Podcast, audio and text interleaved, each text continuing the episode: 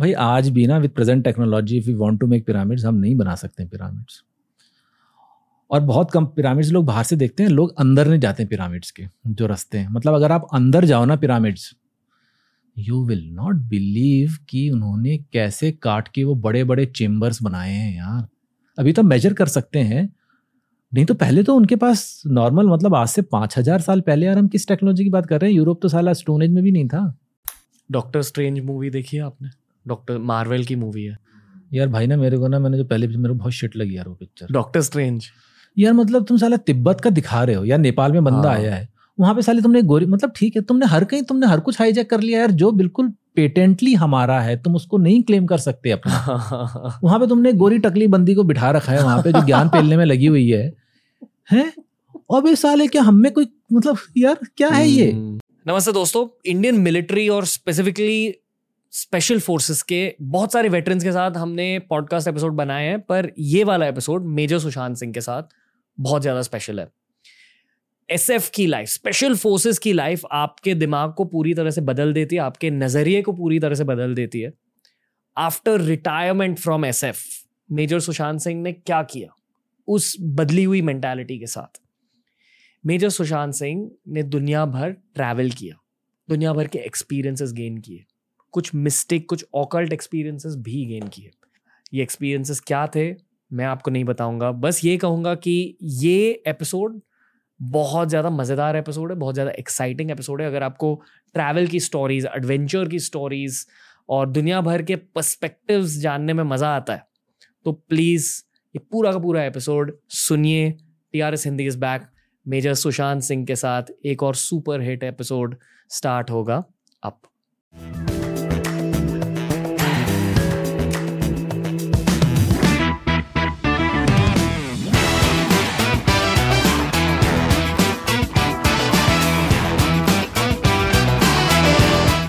Major Sushant Singh the Ranveer show Hindi में आपका स्वागत है। आप स्माइल क्यों कर रहे हो?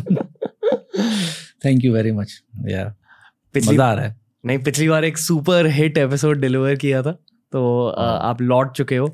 आपकी बहुत ज़्यादा एडवेंचरस लाइफ रही है आर्मी के बाद, तो उन सारे एडवेंचर्स के बारे में भी थोड़ा जानना चाहूँगा। Okay okay. पहले ये पूछूंगा आपसे, क्योंकि आप एक पैरा एसएफ के वेटरन हो, जब आपने पहली बार बेसिकली स्काई डाइविंग करी, I won't say sky diving, terminology क्या होती है यार? बेसिक जंप्स होती है हमारे, जंप्स, पैराशूट जंप्स। ओके, तो जब आपने पहली बार पैराशूट जंप करी अकेले, तो क्या सोच रहे थे, आपके दिमाग में क्या चल रहा था? अच्छा, मैं थोड़ा सा पहले से बताता हूँ। Okay sure. तो यार मैं ना बड़ा तगड़ा स्विमर हूँ, अगेन सेल्फ ग्लोरिफिकेशन, मतलब मैं अच्छी स्विमिंग करता हूँ। ठीक है सर। तो मतलब मैं एक बार जंप मारता हूँ पूल में तो अस्सी नब्बे लेंथ लगाता हूँ, उसके बाद बाहर आता हूँ। तो यार स्विमिंग तो हम करते थे, एनडीए व एनडीए में गए तो ठीक है, कोई टेस्ट वेस्ट की प्रॉब्लम नहीं थी। और मैंने पर ना कभी टेन मीटर से जंप नहीं करी थी। hmm. और टेन मीटर से जंप ना यार, अपन मैं पहली बार चढ़ा तो मेरे को लगा यार मैं कहाँ, मतलब कूदा ही नहीं गया यार मेरे से। कितना होता है टेन मीटर्स, कितने फ्लोर्स होते हैं? सेकेंड फ्लोर ज़्यादा ही होगा यार, सेकेंड फ्लोर से थर्ड फ्लोर ये, मतलब it is about three metres. Okay three, मतलब थर्ड फ्लोर या ऑलमोस्ट थर्ड फ्लोर। और वहाँ ऊपर चढ़ जाओ तो यार वो स्विमिंग पूल इतना सा नज़र आता है सामने।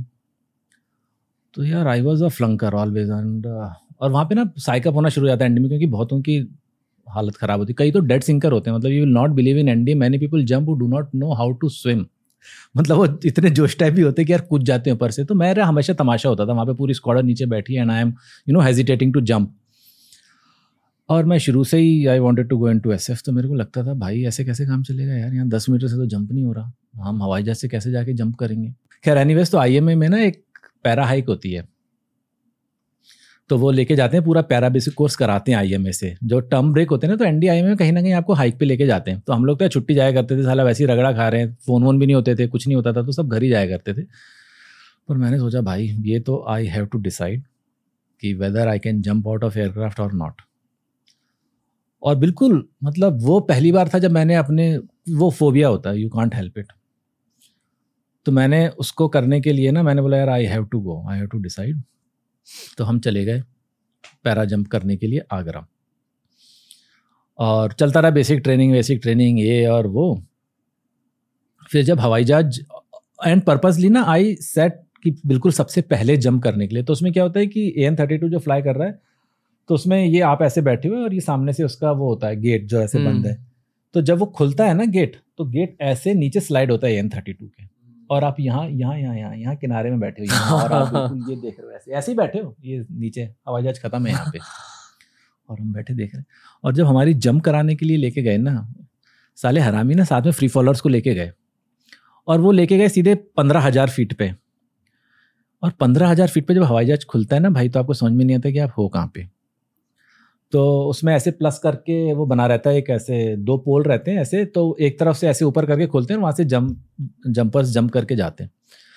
तो यार पहली एक तो पहली जंप थी वैसे ही फटी हुई थी, वो ले गए साले चौदह पंद्रह हज़ार मीटर पे, और जब वो खुला ना, और वो फ्री फॉलोअर्स से यार कॉन्फिडेंट उनके हज़ार डेढ़ हज़ार जंप हो रखे, कोई साला ऐसे जा रहा है, कोई ऐसे जा रहा है, और हवाई जहाज is going in front at three hundred kilometres per hour और समथिंग, एंड स्लिप स्ट्रीम में बंदे जा रहे हैं, तो और जॉक जॉक जॉक ऐसे दूर जाते हैं, और बिल्कुल ऐसे मस्ती में उल्ट।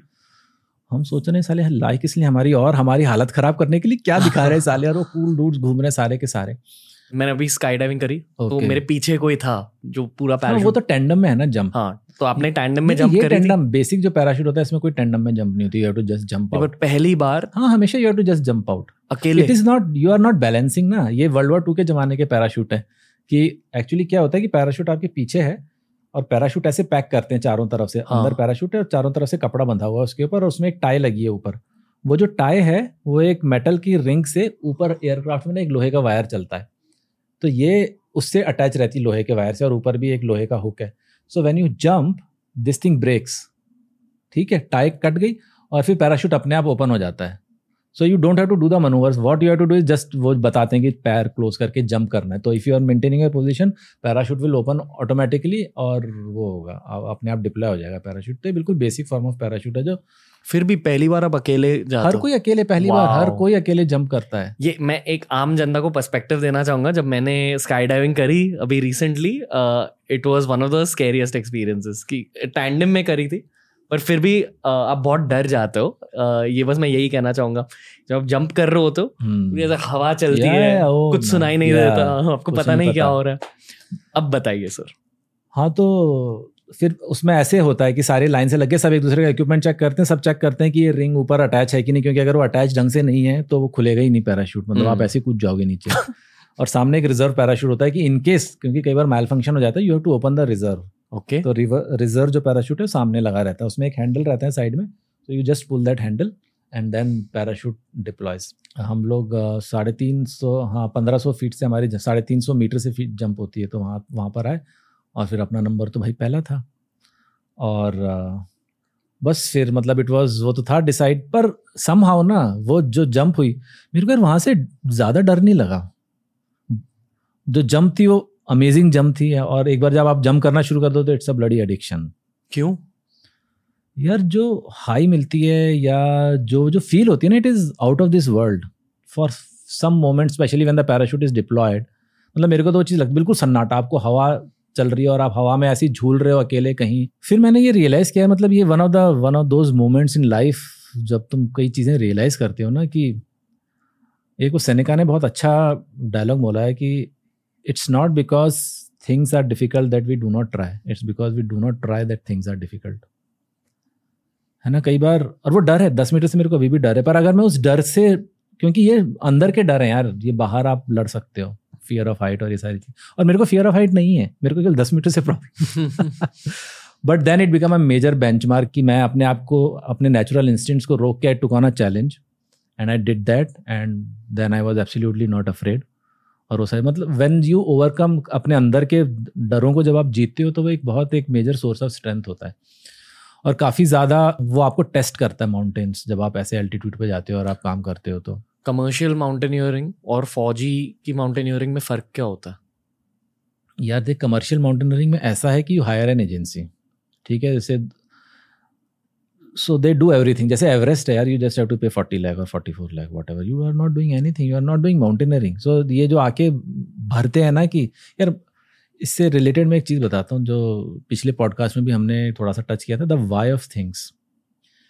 यार हम क्यों किसी काम को करते हैं, और हमको किस लिए, अगर हम माउंटेनियरिंग करने जा रहे हैं तो हमारा पहला है कि हम उस पहाड़ से प्यार करते हैं, मतलब वो जो चैलेंजेस पोज कर रहा है उसको हम ओवरकम करना चाहते हैं, तभी हमें वो सेंस ऑफ विक्ट्री होती है, सेंस ऑफ अचीवमेंट होता है है ना, हम ग्लोरिफिकेशन के लिए नहीं जा रहे। मेरे को कई लोग मिलते हैं, एक मेरे मेरे को मिली एक लड़की, उसने बहुत साल पहले, वो दोस्त की बेटी थी, बोला I want to climb mount Everest. मैंने बोला क्यों, why do want to? I love mount. मैंने बोला यार ये दो अलग चीज़ें, if you love mountains you go to mountains, बहुत ब्यूटीफुल हैं। Everest climbing nowadays is a joke, क्योंकि वहाँ पे पूरी खुम्बू है, आपका बहुत बड़ा चैलेंज है खुम्बू आइसफॉल को क्रॉस करना। पर वहाँ पे खुम्बू आइसफॉल डॉक्टर्स हैं जिन्होंने सारी रो फिक्स कर रखी है, जिन्होंने सारी लैडर्स लगा रखी है, पूरी रो फिक्स करने का ठेका उठता है। वो एक ऑस्ट्रेलियन बंदा है, इंग्लैंड वाला बंदा, पता नहीं, उसके पास ठेका है बहुत टाइम से, अभी शायद चेंज हो गया होगा। तो everyone contribute. So what are you doing? You are not doing any climbing, it's just ego gratification. क्या आप ईगो ग्रेटिफिकेशन के लिए जा रहे, आप सीख तो कुछ नहीं रहे, आपने चालीस लाख रुपए खर्च कर दिया। मतलब हमारी बेसिक थिंकिंग ही गड़बड़ है ना यार। हम उस ईगो के कारण चढ़ना चाह रहे हैं कि यार एवरेस्ट चढ़ना है, छः हज़ार का मीटर मीटर वाला पहाड़ चढ़ के दिखा दो यार, उसमें हालत ख़राब हो जाएगी। और ज़्यादा सात हज़ार का। द चैलेंजेस ऑफ माउंटेनियरिंग, पहाड़ चढ़ना या सेलिंग करना या आप कोई भी एक्टिविटी कर रहे हो, you are attracted to it first of all, कि वो जो माहौल आप प्रोवाइड करते हो, क्योंकि पहाड़ों में बहुत, एवरेस्ट बेस कैम्प तो सिटी है यार, डिस्को भी चल रहा है वहाँ पे, चौबीस घंटे लाइट है, इंटरनेट है। And when we can not do extraordinary things, now I have realise एक और नया ट्रेंड आ गया कि हम एक्स्ट्राऑर्डिनरी को नीचे ले आए। अभी मैंने एक बार में कोई पढ़ा कि कोई महाराष्ट्र की लड़, लड़की बारह साल की, कॉन्कर्स एवरेस्ट बेस कैंप। यार कॉन्कर्स एवरेस्ट बेस मतलब क्या है? साला रास्ता बना हुआ है वहाँ तक, उसमें से लुकला तक तुम फ्लाई करके जा रहे हो, जो आधा रास्ता कर लिया। पूरे रास्ते पे लॉजेस, खाना पीने का सामान, हर जगह रुकने का है। एवरेस्ट बेस कैंप होटल बना हुआ है। तो तुम अगर सोचो कि तुमने बिना कुछ एक्स्ट्राऑर्डिनरी करे एक्स्ट्राऑर्डिनरी कर लिया है, तो तुम you are just bringing yourself down. आज के ज़माने में सबसे मुश्किल माउंटेन कौन सा है आपके अकॉर्डिंग? जैसे एवरेस्ट का ईस्ट फेस, ईस्ट रिज आज तक नहीं चढ़ी गई है, because it is so difficult. Difficult शब्द का ऐसे ही होता है कि जैसे अब ये पहाड़ आप चढ़ रहे हो तो ये रिज आ रही है, और एक पहाड़ का फेस है जो वर्टिकल है। hmm. तो if you are climbing from the ridge it is very easy because it is gradual, but if you are climbing the face वो बहुत मुश्किल है, because it is almost eighty degree की climb है वो। ठीक है, फिर आपके पास कहीं कैंप करने की जगह नहीं है, कुछ करने की जगह नहीं, तो आपको रॉक में कुछ पिटॉन गाड़ के वो जो हैंगिंग कैंप्स होते हैं वो करने हैं। And it requires lot of strength.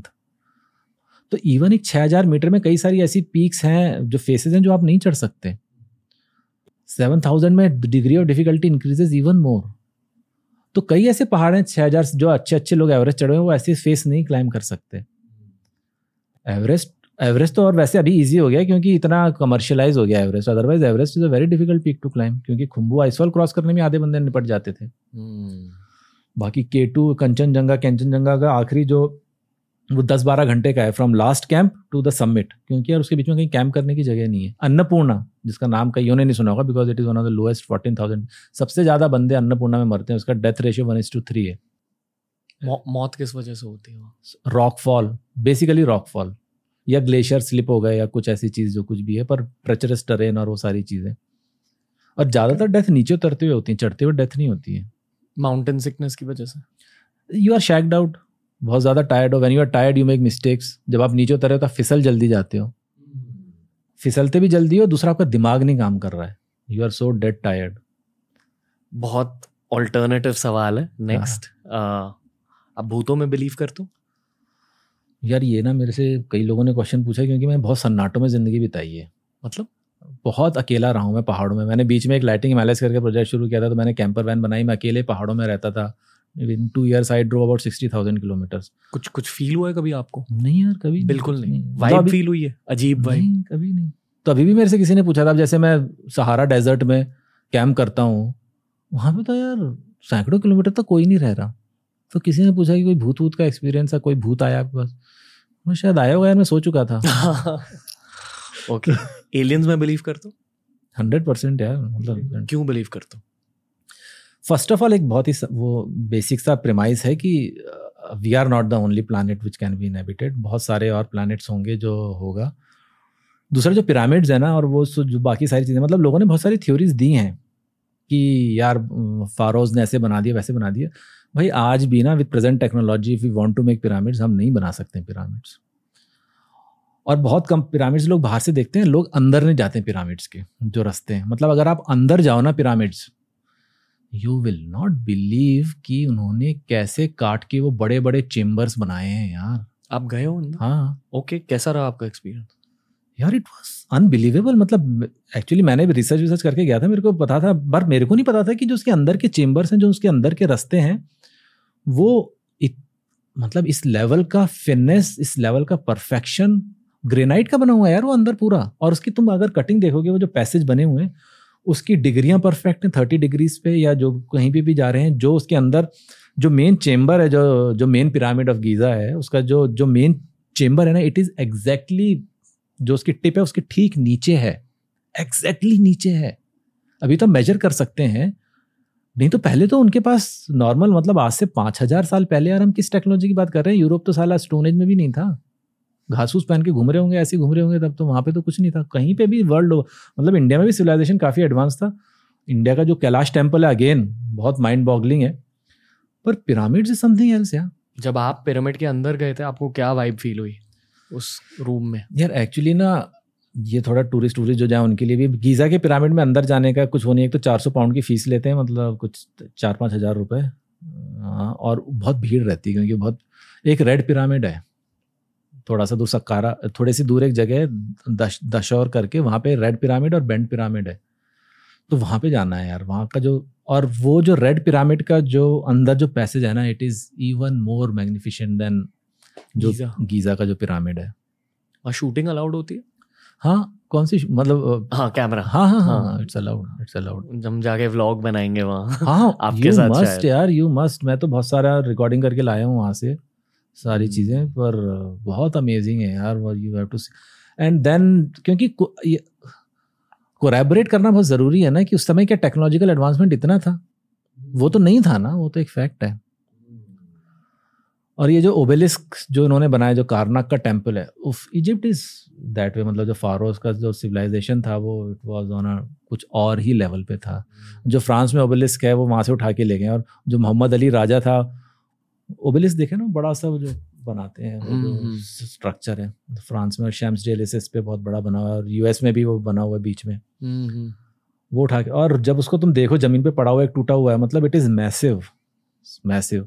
और वो किसके बदले में दिया था? फ्रांस वालों का। फ्रांस का जो बंदा था, जो राजा था, उसने ना मोहम्मद अली जो तब वहाँ का जो राजा था, उसको एक स्टैंडिंग वॉल क्लॉक दी थी, उसके बदले में वो ओबेलिस्क उठा के ले गए। वाओ। और और क्या क्रेजी चीज़ें देखी हैं आपने जिसकी वजह से आपका ये एलियन का बिलीफ ज़्यादा स्ट्रॉन्ग हो हो गया? मतलब मेरा काफ़ी साइंटिफिक अप्रोच है इसको लेके, तो इसीलिए मेरे को लगता है कि there there has to be some other civilisation, उसमें कोई शक की बात ही नहीं है। It is a matter of time, या जो कुछ भी है कि हमको वो मिलेगा। मतलब ऐसे मेरे कुछ एक्सपीरियंस हुए, ऐसा मेरे को कुछ लगा नहीं है। बट जब आप सहारा डेजर्ट में होते हो रात को, आई एम अज्यूमिंग टेंट में आप हो, तो तो आपको कुछ अजीब ऐसे दिखा है स्काई में, यूएफओ टाइप? कभी यूएफओ की साइटिंग हुई है आपको? नहीं नहीं हिमालय में नहीं यार। मेरे को लगा था कि वो, एक तो वहाँ का आसमान लेह वगैरह के आगे का ना बहुत ज़बरदस्त क्लियर होता है रात को, नाइट स्काई। तो मैंने देखा यार एक तारा इतनी तेजी से कैसे जा रहा है, बहुत ही ऐसे, it was just crossing the sky. मुझे बाद में पता चला कि साली सैटेलाइट थी। तो वहाँ पे सैटेलाइट्स दिखती हैं, वहाँ पे अगर आप ऐसे देखते रहोगे तो you will see so many satellites, क्योंकि वो लाइट इतने रिफ्लेक्ट होते हैं कि आपको इजीली दिख जाती है। um, हमारे पॉडकास्ट पे एक गेस्ट आए थे, देवांग थपलियाल, क्या आपने वो एपिसोड देखा है कभी? हाँ शायद देखा है। वो हिमालयन एक्सप्लोरर है, उन्होंने बहुत अनएक्सप्लोर्ड रीजन्स में बेसिकली हाइकिंग करी है। तो उन्होंने स्ट्रक्चर्स देखे हैं कुछ, आपको कभी दिखे हैं ऐसे कुछ मैन मेड स्ट्रक्चर्स, पर बहुत दूर शहरों से दूर दिखे आपको? पर वो अबैंडन थे, मतलब कुछ विलेज जैसे। हिमालयों में ये एक अलग गुरुकुल चल रहे हैं, जो बहुत पहुंचे हुए लोग हैं ना, जिनकी एजुकेशन चल रही है, जिन्होंने सब कुछ त्यागने की वो कर ली है। तो वहाँ पे ऐसे दस बारह टाइप लोगों के रहने का वो बना रहता है, और वहाँ पे लोग रहते हैं बिल्कुल आइसोलेटेड से जगह में, और जहाँ चल रहा है, मतलब अभी वो जो परंपराएं हैं ना हमारी पुरानी, वो जो गुरु शिष्य टाइप, और जो उन्होंने सब छोड़ के जो किया है वो अभी भी हैं। डॉक्टर स्ट्रेंज मूवी देखी है आपने? डॉक्टर मार्वल की मूवी है रिसेंट, मतलब वही है, एक, एक गुरुकुल है दूर जहाँ थोड़े हायर। डॉक्टर स्ट्रेंज यार भाई ना, मेरे को ना, मैंने जो पहले मेरे को बहुत शिट लगी यार वो पिक्चर डॉक्टर स्ट्रेंज। यार मतलब तुम साला तिब्बत का दिखा रहे हो यार, नेपाल में बंदा आया है, वहाँ पे साले तुमने गोरी, मतलब ठीक है तुमने हर कहीं तुमने हर कुछ हाईजैक कर लिया यार, जो बिल्कुल पेटेंटली हमारा है, तुम उसको नहीं क्लेम कर सकते अपना। वहाँ पे तुमने गोरी टकली बंदी को बिठा रखा है वहाँ पे, जो ज्ञान पेलने में लगी हुई है, है?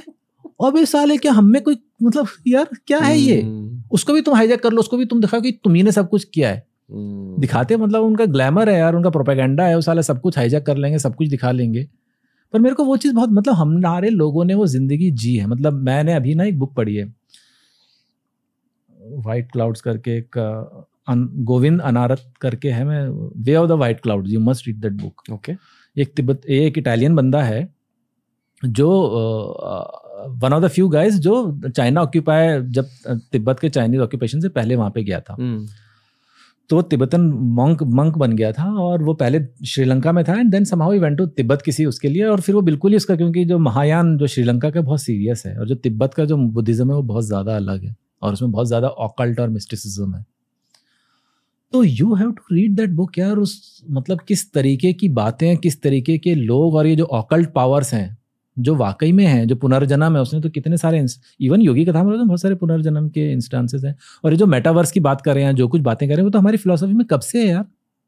मतलब लोगों ने माया, माया और मतलब जो ऑल्टरनेट डायमेंशन है कि एग्जिस्टेंस कुछ और है, कि कुछ और भी वर्ल्ड्स हैं।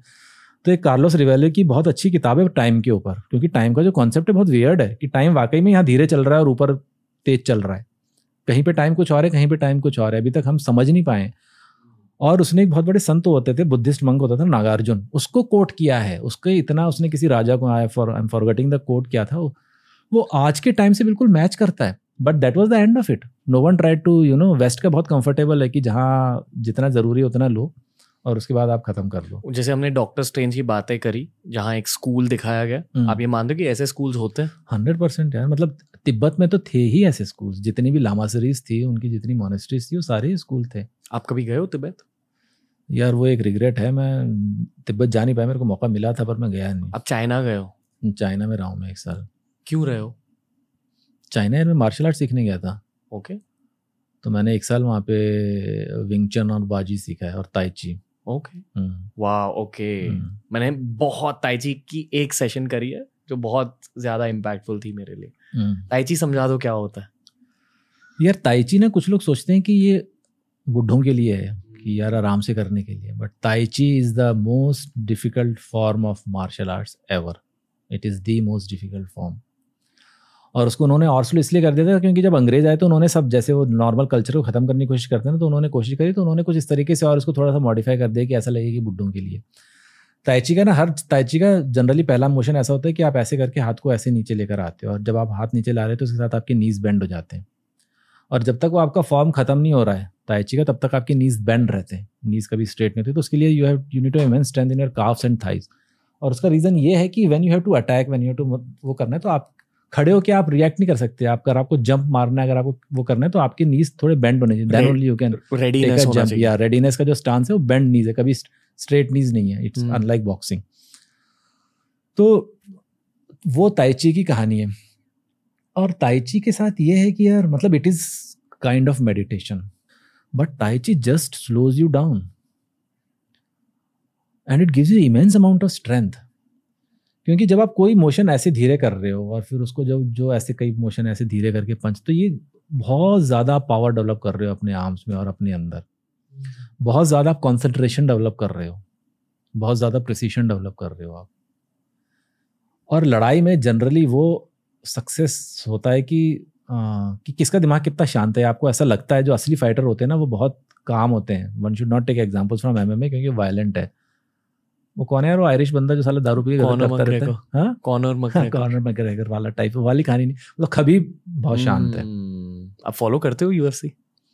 मैं करता था, खबीब के जाने के बाद नहीं करता। खबीब की वजह से फॉलो करते थे? हाँ यार, मेरे को शुरू से बहुत ज्यादा इंटरेस्ट था इन चीजों में यार। बचपन में ना एक प्रोग्राम आता था, हिमगिरी के वीर, हम बहुत छोटे थे, हम ही बहुत छोटे थे तब ना। वो टीवी के एंटीना हुआ करते थे, वो घुमा रहे हैं टीवी, वो कहीं आ गया, वो नीचे बिंदियाँ आ रही हैं, बिंदियों में हिलती फिरती कोई फिगर आ गई, तभी अबे रुक जाओ रुक जाओ ऐसे करके ना। कभी ये गलती से प्रोग्राम आ गया हिमगिरी का वीर, तो केवल एक ही एपिसोड देखा क्योंकि दोबारा कभी टीवी ट्यून ही नहीं हुआ।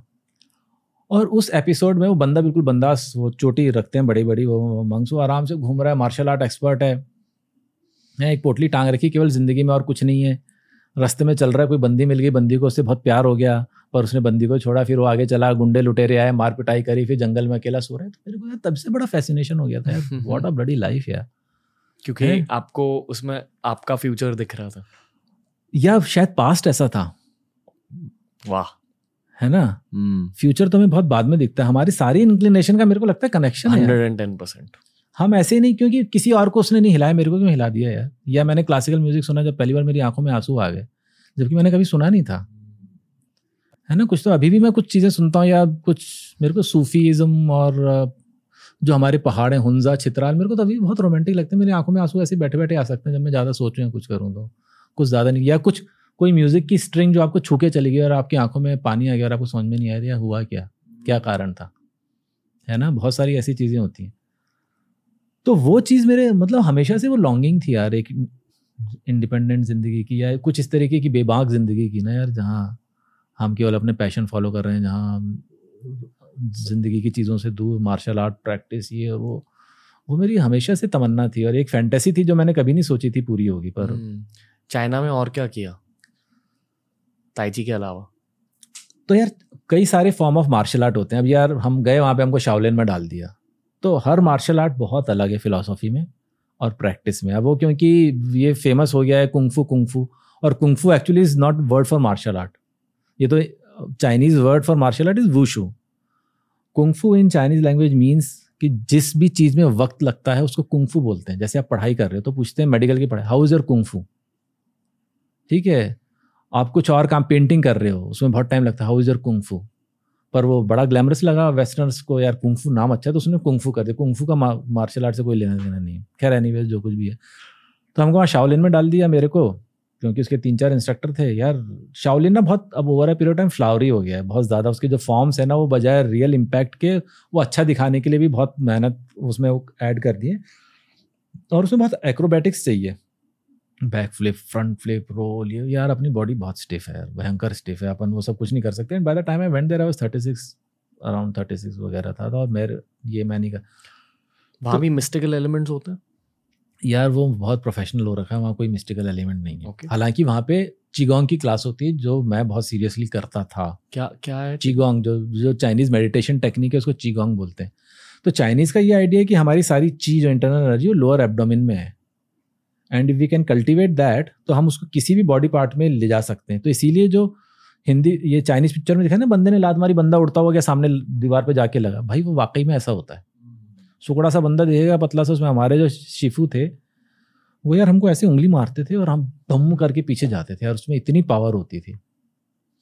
So the whole idea is कि आप उस ची को कैसे अपनी बॉडी में अलग अलग जगह ले जाके इतना कॉन्सेंट्रेट कर रहे हो, दैन द जब वो मेंटल जो जो इंटरनल एनर्जी और जो physical energy when it combines, then तब वो एक्सप्लोसिव पावर बन सकती है। फिजिकल एनर्जी का एक एंड है कि आप कितनी तेज पंच मार सकते हो, hmm. पर वो चीज़ का बहुत आ, वो और दूसरा इट इज़ अनलाइक बॉक्सिंग जिसमें केवल अग्रेशन अग्रेशन एंड, और आप देखोगे कि यार बहुत सारे बॉक्सर्स की बहुत स्क्रूड अप लाइफ है, एमएमए वालों की बहुत स्क्रूड अप लाइफ है, मतलब केवल गुस्सा, पैशन, अग्रेशन, यही है।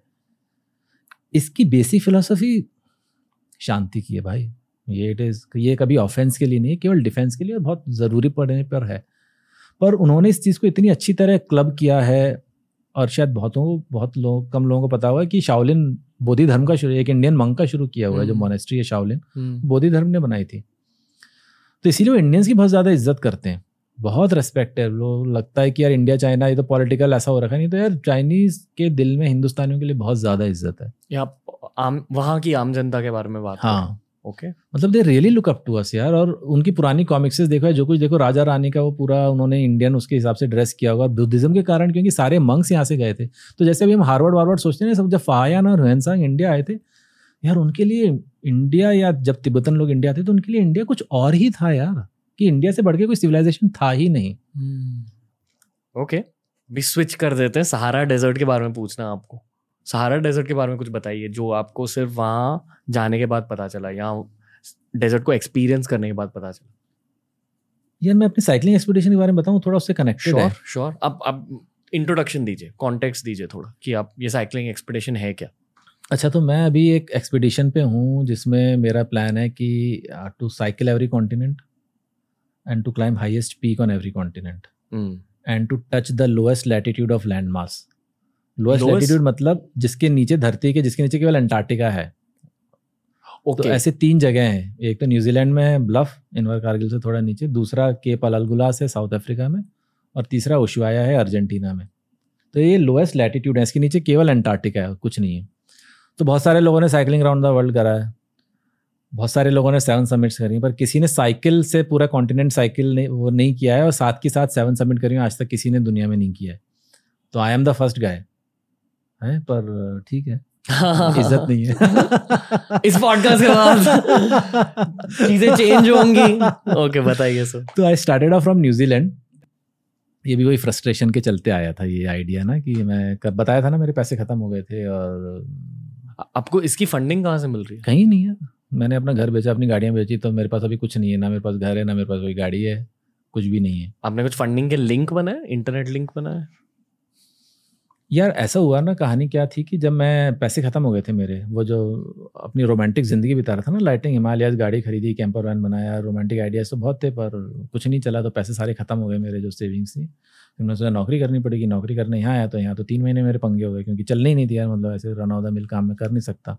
किस इंडस्ट्री में ट्राई किया? वही सिक्योरिटी वक्योरिटी टाइप में यार, बहुत मतलब मैं ठीक है मैं ना मैं इस तरीके का बंदा था ना वो लोग इस तरीके के थे कि वो, क्योंकि डायनेमिज्म नहीं है ना सिक्योरिटी इंडस्ट्री में। क्या है, आपको बैठो रोज वही सेम काम करो, वो अपने बूते का था नहीं ज़्यादा। खैर एनीवेज, तो तब मैंने मैं आपको एक हट के बात बताऊँ। हाँ आप बहुत तगड़े कंटेंट क्रिएटर बनोगे। अरे वाह यार शाबाश नहीं seriously, maybe maybe in one two years time शायद हम आपके साथ कुछ डॉक्यूमेंट्री बना दें। नहीं तो क्या। हाँ तो मैं बहुत फ्रस्ट्रेटेड था तब। और कब की बात है ये? दो हज़ार सत्रह की बात है। ओके ये दो हज़ार हाँ दो हज़ार सोलह सत्रह की बात है। तो फिर फ्रस्ट्रेशन चल रहा था, बहुत पंगे हो गए दुनिया भर के, सारे जितने भी मेरे बॉसेस वगैरह थे सबसे मेरे पंगे, क्योंकि यार हमने फौज में किसी की नहीं सुनी, साला बाहर आके थोड़ी तुम चंदुओं की सुनूंगा यार मैं, कि यार जो कुछ भी था। तो एज लकवुड हैबिट ना कहीं से मेरे को एक अगेन बहुत नॉन फिक्शन के इंडिया के जो सबसे बड़े कंटेंट क्रिएटर हैं, अब मैं नाम नहीं लूँगा, I don't know whether they want to be named और नॉट, तो उनका ऊपर वो बहुत बड़े बड़े, मतलब मैं इसकी बात बताऊंगा तो you will be knowing him maybe. तो उनका उन्हों, उन्होंने कहीं से मेरे को कांटेक्ट किया कि यार we want to make a series Nat Geo के लिए, और जैसे ये मैन वर्सेस वाइल्ड टाइप है ना, ऐसा इंडिया का एक्सट्रीम इंडिया करके उन्होंने कुछ प्लान बनाया था कि, तो उनको they were looking for someone as a lead anchor. तो उनको यार अपन सारी प्रोफाइल फिट करते थे, स्पेशल फोर्सेस, माउंटेनियर, ये और वो, हैंडसम तो मैं हूँ ही तो तो उन्होंने बोला कि यार विल यू बी इंटरेस्टेड? मैंने बोला यार नथिंग लाइक इट, बिल्कुल हंड्रेड परसेंट इंटरेस्टेड। तो काफ़ी सारे एपिसोड एपिसोड डिस्कस हो गए कि अंडमान में जाएंगे, ये करेंगे, छत्तीसगढ़ के ट्राइबल्स, ये सारा कच्छ वगैरह। तो थोड़ा सा ही टाइम था, कुछ उन्होंने वीडियो मेरे शूट वगैरह टाइप्स में बोला कि एक बना के भेज देना, देखते हैं। तो ऐसे करके काफ़ी डिस्कशन एडवांस स्टेज में पहुँच गया, और जब कॉन्ट्रैक्ट वॉन्ट्रैक्ट साइन होना था ना, तो उसके पहले, और हम तो यार सेवन्थ हेवन पे कि यार ये तो यार अमेजिंग ब्रेक है, कहाँ ये झंडूगिरी की नौकरी कर रहे थे, अब यहाँ से साला सीधे नेट जियो के लिए सीरीज़, दस बारह एपिसोड थे उसके। पर साले एज लकवुड हैबिट वो साला उन्होंने एशिया पैसिफिक का पूरा स्टाफ चेंज कर दिया नेट जियो का, और जो नया प्रेसिडेंट आया उसने ही शेड्यूल दिस प्रोग्राम। तो यार वो आसमान से टपके, हम तो खजूर पे भी नहीं अटके, साला बैक टू मदर अर्थ को कुछ करने को था नहीं। पर तब तक तो वो छोड़ने का प्लान बन ही चुका था, और तब मैंने सोचा यार अब कुछ और करना पड़ेगा अपने। दूसरा ये प्लान मेरे दिमाग में था कि यार साइकिलिंग करनी करना है वो करना है, पर साला होए कैसे, सबसे बड़ा क्वेश्चन तो ये है ना। करेज आप वो सब कर लोगे, पैसा कहाँ से जुटाओगे? बहुत अमेजिंग ब्रोशर ब्रोशर बनाया मैंने मैंने सबको भेजा जितने बड़े इंडस्ट्री में, रतन टाटा, आनंद महिंद्रा, नंदन नीलेकणी, नारायण मूर्ति, अक्षय कुमार, संभाव, सलमान खान, शाहरुख खान, क्रिकेटर्स क्रिकेटर्स किसी को नहीं छोड़ा मैंने। और ब्रोशर बहुत अच्छा था, एक बहुत प्रोफेशनल बंदे ने बनाया था, बहुत अच्छा ब्रोशर था। मैंने सोचा यार वाह गजब, ये साला इंडियन आज तक ऐसा काम, मतलब ऐसा आज की दुनिया में मेरे को ये लगता है कि ऐसा कुछ करना जो दुनिया में किसी ने नहीं किया बहुत मुश्किल है, क्योंकि सबने सब कुछ कर रखा है। ऐसा ओरिजिनल आइडिया लाना कि कि आप दुनिया में अकेले हो, और ये एक ऐसा आइडिया है कि दुनिया में आज तक किसी ने नहीं किया यार ये। तो मेरे को लगा यार बस ब्रोशर गजब, ये कहानी गजब, इंडियन स्पेशल फोर्सेज लाइन लग जानी चाहिए। साला अपन को अठन्नी भी नहीं मिली कहीं से। आई डोंट ब्लेम देम, ठीक है हम हिंदुस्तानी हवाबाजी करते हैं, पर हमारा ऐसा कुछ वो है नहीं ना। हमारे वर्ल्ड रिकॉर्ड ऐसे होते हैं कि बॉल को कितनी बार टप्पे मारे, सुई में कितनी बार धागा डाला, नथिंग अगेंस्ट इट कि ठीक है हमारा है ही ऐसा बैकग्राउंड, हम क्या करेंगे, हमको कुछ फंडिंग तो मिलती नहीं है ना, हम कुछ बड़ा सोचे तो हमें कुछ होता नहीं है, और हमारा नहीं है प्रेसिडेंस नहीं है ऐसा करने का। शायद इस एपिसोड के बाद मिल जाए। माशाल्लाह जबरदस्त। हाँ पर एक मिनट, फंडिंग मिली है अब? नहीं, यू आर स्टिल सर्चिंग? अभी तो मैं सर्च भी नहीं कर रहा, क्योंकि मुझे कुछ अच्छे लोग मिले तो। पर फिर मैंने फिर अपना I sold off my house, क्योंकि वही एक था, और वो ख़रीदा भी मैंने तब था जब मैंने फ़ौज छोड़ दी थी। मेरे पास तो जितने मैं सोच रहा था बिकेगा उससे आधे में बिका, पर मेरे पास कुछ ऑप्शन नहीं था। मेरे पास एक्सयूवी थी, होंडा सिटी थी, मैंने वो भी बेच दी। तो अभी अपन बिल्कुल टोटल है, साइकिल पे घूमते हैं। खैर एनीवेज, क्योंकि यार अब प्रॉब्लम ये ना, पैशन मेरा है तो what are you putting on the table, तुम दूसरों को कैसे कन्विंस करोगे कि तुम जब आप सोशल मीडिया पे तो हो ना अभी। यार मैं उस पे भी नहीं था, अब हो। हाँ अभी मैं इंस्टाग्राम पे हूँ। ओके हम्म वो भी लॉकडाउन के कारण मेरी बीवी ने बोला यार कुछ कर लिया अगर तो ऐसा टाइम वेस्ट करता रहता है, तो मैंने इंस्टाग्राम अकाउंट शुरू किया। मैं बस लिसनर से ये कहना चाहूँगा कि हम एटलीस्ट इंस्टा आईडी लिंक कर देंगे नीचे, अगर आपको इस पर्पस का एक हिस्सा बनना है प्लीज गेट इन टच, उतना तो कह दूंगा। ओके ग्रेट, अभी बताइए। हाँ तो फिर आ, मतलब ये मेरे को ये चैलेंज इतना फिजिकली और मेंटली नहीं है मेरे लिए चैलेंज, जो लोगों को लगता है कि यार जैसे मैं पूरा मैन पैक, मेरी कोई सपोर्ट व्हीकल नहीं, कुछ नहीं है, सब कुछ सामान मेरा साइकिल के ऊपर है, मेरा टेंट, खाना पीना, राशन, लैपटॉप, कैमरा, सब मेरे साइकिल पे रहता है। मेरी साइकिल का वजन ही केवल सत्तर किलो है सब मिला के। हर दिन मैं टेंट लगाता हूँ, अपना खाना बनाता हूँ, सब कुछ करता हूँ, तो मेरे को इस तरीके की ज़िंदगी अच्छी लगती है, उसमें मेरे लिए कोई चैलेंज नहीं है। तो आपकी ये जर्नी स्टार्ट हुई है साइकिलिंग? या so in two thousand seven I started off from New Zealand. Okay क्योंकि वो lowest point was in New Zealand, so I started off from Christchurch and then I cycled, I circumnavigated the entire South Island, then from there I went to Australia, cycled all the way from Sydney to Perth, climb Mount Kosciuszko को जो वहाँ की highest peak है, then I cycled. पहले मेरा plan था round the world cycle करने का, पर फिर then I went to Indonesia, Malaysia, Thailand, then Chennai to Mumbai I cycled, so it was about twelve thousand kilometres. क्या क्या दिखता है इन एडवेंचर्स पे? यार मेरे लिए ना ये मेरे लिए वे ऑफ लाइफ है, तो अब जैसे वही बात स्पिरिचुअलिटी से यहाँ पे आती है, तो मेरे लिए ये वो ज़िंदगी है। क्योंकि मेरे को लोगों को अकेले, और लोगों ने बहुत पूछा यार अकेलेपन से डर नहीं लगता, बोर हो जाते हो, ये हो जाता हो, मैं नहीं बोर होता यार। Every day is beautiful for me, that solace the solitude of every day is great for me. तो मैंने तो कई सारी, हम लोग इतने दबके रह जाते हैं ना यार अपनी कमिटमेंट्स में, रोज़ की ज़िंदगी में, कि यार हम अपने आप को ही नहीं जान पाते यार हम क्या करना चाहते हैं कुछ। जब तक हम थोड़े से बड़े होते हैं तब तक हज़ार कमिटमेंट हमारे साथ बंध जाती हैं, फिर हम नहीं फ्री कर पाते अपने आप को। मतलब हम दुनिया भर को जानते हैं पर हम अपने आप को नहीं जानते हैं, हमको अठन्नी नहीं पता अपने बारे में। हम एक घंटा अकेले एक बंद कमरे में नहीं रह सकते, पता नहीं क्या इनसे वो ऑफकोर्स हैं, क्योंकि हमने कभी एफर्ट ही नहीं लगाया अपने आप को जानने का या शांत रहने का या कुछ और डायमेंशंस एक्सप्लोर करने के लिए। So what I find weird here is कि आपको इन सारे एडवेंचर्स में ज़्यादा जानवर नहीं दिखे हैं। आई डोंट अंडरस्टैंड, और वो भी वाइल्ड एनिमल्स, डेंजरस एनिमल्स नहीं दिखे। यार ऐसा है, देखो न्यूजीलैंड में तो बहुत एक आइसोलेटेड आइलैंड है, तो वहाँ पे कोई वाइल्ड लाइफ नहीं है, वहाँ कोई स्पाइडर्स नहीं है, कोई हिरण नहीं है वहाँ पे, क्योंकि इतना दूर वो जब वो पेंजिया टूटा और जब ये वो इतने अलग चले गए कि वहाँ पे कुछ भी वाइल्ड लाइफ नहीं। वहाँ पे केवल पॉसम्स हैं जो ब्रिटिशर्स ने फर के लिए इंट्रोड्यूस करे थे, and now they have become a pest, they are. तो वहाँ New Zealand is in one must, if someone can one must go to New Zealand, की जो प्रिस्टीन ब्यूटी होती है, मतलब जो नेचर का वो अमेजिंग है। मतलब इंडियन हिमालयाज आर अमेजिंग, पर वो जो लेक्स हैं वहाँ पे भरी पड़ी हैं लेक्स, और वहाँ पे कोई डर नहीं है आपको सोने में ना, क्योंकि कोई सांप नहीं आ रहा, कोई बिच्छू नहीं आ रहा, कोई चींटी नहीं आ रही, कुछ भी नहीं आ रहा वहाँ पे। सांप बिच्छू दिखे हैं आपको एटलीस्ट? बहुत सारे। ऑस्ट्रेलिया ऑस्ट्रेलिया मतलब वो सब ऑस्ट्रेलिया में बहुत दिखा है मेरे को। ओके डेंजरस, सबसे डेंजरस एनिमल क्या था यार ऑस्ट्रेलिया में? देख Australia has the most poisonous snakes, even more poisonous than what what is there in Africa, most poisonous spiders. और फिर वहाँ पे ऐसे वो नहीं है जंगली जानवर, वो जो कार्निवोर जो होते हैं ना वो नहीं है वहाँ पे।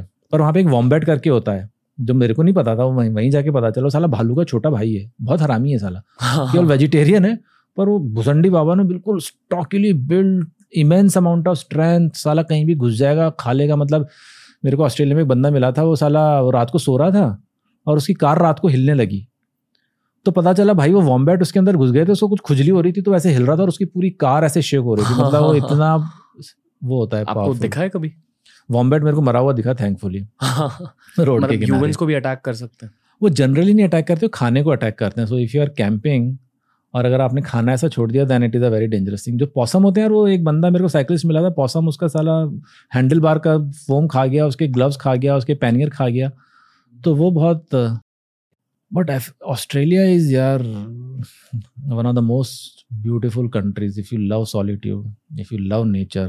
कि लोग भी कम है वहाँ यार, लोग भी कम है। और जब मैं ऑस्ट्रेलिया जा रहा था ना तो लोगों ने मेरे को बड़ा डराया, ऑस्ट्रेलियंस आर रेसिस्ट, साले ये हैं वो हैं। तभी थोड़े टाइम पहले वहाँ सिडनी में दंगे हुए थे बिटवीन लेबनीज एंड ऑस्ट्रेलियंस और वो सारा। बट यार I am telling you, one of the most wonderful people that I have met are Australians. जितना मैं समझा ऑस्ट्रेलियंस के बारे में, वो कॉन्वर्सेशन को अप्रिशिएट करते हैं। अगर आप उनसे बात करोगे वो नॉर्मल रहते हैं। ओ यार बहुत बहुत कूल और बहुत चिल हैं। मतलब मेलबर्न जब तक मैं पहुंचा, मेरे को न्यूजीलैंड से मेलबर्न के एड्रेस मिलने शुरू हो गए थे। अगर मैं मेलबर्न में एक हफ्ते एक महीने रुकता तो मैं हर दिन घर बदल सकता था। hmm. और हम जैसे हम बोलते आते थे देवो भव, यार हम कितने लोगों से रोड पे रुक के बात करते हैं, किस अनजाने को हम अपने घर में लेकर आएंगे। ये मैं बता रहा हूँ, मैं इतने ऑस्ट्रेलियंस के घर में रहा हूँ ना, इतने लोगों ने मेरे को राह चलते रुक के पूछा। And they are they are fucking outdoorsy people यार, वो जोश जोश टाइप है। पर वो रुक के अप्रिशिएट करते थे कि यार कोई बंदा, क्योंकि वो खुद ऐसा काम नहीं कर रहे हैं कि कोई रुक के, वो भी कोई इंडियन कर रहा है। hmm. अब सबसे बड़ा सवाल ये है कि मैं क्यों कर रहा हूँ ये, इसलिए मैं डिसाइड कर रहा हूँ कि ये बहुत एक, क्योंकि now I am at a stage की जो ऑलमोस्ट एक लास्ट स्टेज है, टू मेक मनी है ना, to save for the future, to have some bank balance. यार मेरे पास तो जो था मैंने वो भी बेच दिया, मेरे पास कुछ भी नहीं है। When I sold off my house I had six lakh rupees in my account यार, at the prime of my life. और उसके बाद जो मैंने घर बेचा, जो अपनी गाड़ियाँ बेची, उससे मैं ये काम कर रहा हूँ। और ना मैं नौकरी करने का इरादा रखता हूँ कोई। I don't think it's the prime of your life. I think the prime is professionally जो जनरली एक्सेप्टेड नॉर्म है है ना कि सोसाइटी में कि यार तीस चालीस पचास साल तक आप कमाओ पैसे, वो करो, उसके बाद आप आ, वो सारी कुछ चीज़ें करो। तो मैं बचपन से ही ना ये, जब स्वामी विवेकानंद से एक स्वामी विवेकानंद की किताबें इंस्पायर्ड टॉक्स, जो आजकल आउट ऑफ प्रिंट है क्योंकि कोई उसको पढ़ ले तो स्वामी जी की तो विवेकानंद जी की तो लिंचिंग हो जाती है, जिस तरीके की बातें स्वामी जी ने करी थी। हिंदू धर्म के जो आडंबर और ढोंग चल रहा है धर्म के नाम पे, वो सारी चीज़ें, बहुत ही ब्लेटेंट थे यार, बहुत मिलिटेंट थे अपनी सोच में और बहुत ऑनेस्ट थे। तो बहुत उनका जब टूर चल रहा था इंग्लैंड और America, he was dead tired and he just wanted to take a break. तो उनके कुछ डिसाइपल्स थे, तो एक थाउजेंड आइलैंड पार्क वो है, वो जो ऊपर जो ग्रेट लेक्स है ना, उसमें एक जगह है, तो वहाँ पे जाके वो रहे और वहाँ पे उनके चुनिंदा डिसाइपल्स गए थे, करीब दस बारह डिसाइपल्स थे। तो वहाँ पे जो उन्होंने बोला वो एक लेडी ने ना लॉन्ग हैंड में दिखा था, और मतलब ऑटोबायोग्राफी ऑफ ए योगी। और अगर किसी के पास वो इंस्पायर्ड टॉक्स है, आई डोंट थिंक कि कुछ और ज़िंदगी में किताब चाहिए, किताबें भी एक अलग माया है। तो hmm. बहुत ज्ञान है उसमें और बहुत ही प्योर ज्ञान है। तो उसमें उन्होंने वो लिखा था कि जो वेदांत की एक फ़िलासफ़ी है, नेति नेति, बहुत सिंपल, उसका ट्रांसलेशन है not this not this. So if you want to come, if you want to find the truth, just keep on negating कि यह नहीं, यह नहीं, यह सत्य नहीं है, लॉजिक के साथ। तो you will finally, when you negate everything, जब सब मना कम करते जाओगे, you will reach a stage जहाँ पे तुम और नेगेशन नहीं कर पाओगे किसी भी चीज़ का, and that will be the truth for you. क्योंकि आपसे इंटेलिजेंट कोई और होगा तो शायद उसको और भी चीज़ें नेगेट करेगा। तो जब मैंने अपनी जिंदगी में सोचा कि यार मेरे को क्या करना है, पैसों के लिए मेरे को काम नहीं करना, तो नौकरियाँ हट गई। पैशन के लिए काम करना है, ठीक है, करना है। जिंदगी में शादी करनी, प्यार हुआ किसी से, हाँ करनी है, करिए। बच्चे पैदा करने, क्वेश्चन था, ज़रूरत नहीं है, नहीं करे, ठीक है। तो फिर ऐसी जब मैं नेगेट करता गया करता गया करता गया तो मैं क्या करना चाहता था, मतलब एक जो सॉलिड जो अल्टीमेटली चीज़ बची थी वो केवल ये चीज़ थी कि एक स्पिरिचुअल क्वेस्ट है और दूसरा ट्रैवल। ट्रैवल हमारे लिए यार, योगियों के लिए ना, वो रियलाइजेशन का एक रास्ता है। क्योंकि जब आप ट्रैवल करते हो तो सारे सारी चर्निंग होती है। जब आप सबसे दूर हो तो सब यू स्टार्ट क्वेश्चनिंग। जब आप हार्डशिप से गुजरते हो तो आपको पता चलता है आपके अंदर कितनी दम है, आपको अपनी वीकनेस पता चलती है। अब वो चीज़ खत्म होगी। बद्रीनाथ केदारनाथ इतने पहाड़ों में वो किस लिए हैं यार? वो मेरे को अभी तक याद है, जोशीमठ में पोस्टेड था और मैं बस से जा रहा था वापस अपनी लोकेशन में, और एक साधु जा रहे थे नीचे रोड से। मैंने ऐसे देखा, यार अपनी ज़िंदगी में मस्त, नंगे पैर, केवल नीचे धोती पहनी हुई है, ऊपर एक भगवा का अपना कपड़ा डाल रखा है, पोटली डली, और मस्त खुशी यार। उनके चेहरे पर जो खुशी थी ना, I have still not forgotten, it is it was in somewhere in ninety nine. मेरे को लगा यार ये अलग लेवल की ज़िंदगी है। तो ऐसे नेति नेति पे कर कुरा के ना मैं इस पे पहुँचा हूँ कि यार मेरे को क्या करना है। And one has to be pure with one's intent ना। hmm. मैं कोई पब्लिसिटी के लिए कुछ नहीं है। मेरे को तो यार कोई जानता है, न्यूजीलैंड से शुरू किया मैं, इतना सारा कुछ कर लिया, चल रहा है। फेसबुक पर कभी कोई, इंस्टाग्राम पर अभी मैं मन भर के पोस्ट डालता हूँ। मैं ऐसी पोस्ट नहीं डालता हूँ, मैं बहुत लिखता हूँ। hmm. मैं पोस्ट के साथ मैं चाहता हूँ कि यार जो मेरे एक्सपीरियंसेस हैं मैं लोगों को बताऊँ। आई थिंक बहुत लोग अभी आपको फॉलो करना स्टार्ट करेंगे। इन दोनों एपिसोड्स के बाद। Good for them. मेजर साहब, आपके साथ एक और एपिसोड रिकॉर्ड करना है इसके बाद, तो इसलिए I am ending this particular episode very abruptly, I know, but मैं ये डेफिनेटली कहना चाहूंगा कि थैंक यू कि इतने सारे पर्सपेक्टिव शेयर करने के लिए। एक पॉडकास्टर के लिए जॉय यही होता है कि I have definitely not lived your life, पर मेरे को आपकी लाइफ की एक मूवी दिख गई है इस पॉडकास्ट में हल्के से। एंड आपका जो पहला एपिसोड था, आर्मी का एपिसोड, उसमें आपकी एक तरह की पर्सनैलिटी दिख गई थी, यहाँ आपका जो इनर चाइल्ड है वो दिख गया हमें, तो and I am sure audience feels the same. Thank you. और आपके साथ बहुत सारे पॉडकास्ट और भी रिकॉर्ड करें, because I feel you have that much experience, और आपने इतने सारे चीज़ें देखी हैं, इतनी सारी चीज़ों को एक्सपीरियंस किया, hmm. तो आपके अंदर और बीस पॉडकास्ट है सर। थैंक यू भाई, thank you. And I would like to end by saying कि the world of content needs you. Oh wow, thank you yeah. हाँ, शायद ये biased opinion क्योंकि मैं content creator हूँ, पर मैं ये भी जानता हूँ कि content की दुनिया कहाँ जा रही है। hmm. long form content की ज़रूरत है, documentaries की ज़रूरत है, especially Indian perspectives की ज़रूरत है international hmm. stage पे। तो I I I hope and pray to God कि क्या word है वो जब when things come together, Uh, क्या कायनात काम करना शुरू हाँ, करती है, ऐसा कुछ। हाँ, एक वर्ड होता है इंग्लिश में, आई फॉरगॉट, बट जो भी, providence should be at play, और we need to see more content of you. और ये जो आपकी जर्नी है वर्ल्ड वाइड ट्रैवलिंग की जर्नी, ये भी डॉक्यूमेंट होनी चाहिए। आई होप कि this podcast is one step in that direction. Please sir, major साहब, thank you, thank you very much यार, thank you for calling me over, it was a real pleasure talking to you. Thank you, thank you sir. अभी third episode record करते हैं, the Yeti special. तो दोस्तों, ये था major Sushant Singh के साथ हमारा दूसरा एपिसोड, पर ये शूटिंग एक ट्रिलॉजी शूटिंग थी, यानी कि एक तीसरा एपिसोड बाकी है। अगर आपको ये एपिसोड अच्छा लगा, आई प्रॉमिस यू आपको अगला एपिसोड भी बहुत बढ़िया लगेगा। नीचे हम लिंक कर देंगे मेजर सुशांत का पहला एपिसोड और हमारे बाकी के जितने भी आर्मी एपिसोड्स हैं, हिंदी वाले आर्मी एपिसोड्स, प्लीज़ उन्हें जाके सुनिए। बहुत कुछ सीखोगे आप मिलिट्री के बारे में, लाइफ के बारे में और वीरता के बारे में। स्पेशल फोर्सेस वेटरन्स के साथ ऐसे कॉन्वर्सेशंस मेरे फेवरेट होते हैं, एंड आई होप कि आपने भी इस कॉन्वर्सेशन को बहुत ही ज़्यादा एंजॉय किया हो। इस पॉडकास्ट की ग्रोथ होगी आपके शेयर्स की वजह से। इन पॉडकास्ट को व्हाट्सएप पर जितना हो सके शेयर कीजिए, और टी आर एस हिंदी की फैमिली की साइज बढ़ाइए। Lots of love to you all. जय हिंद।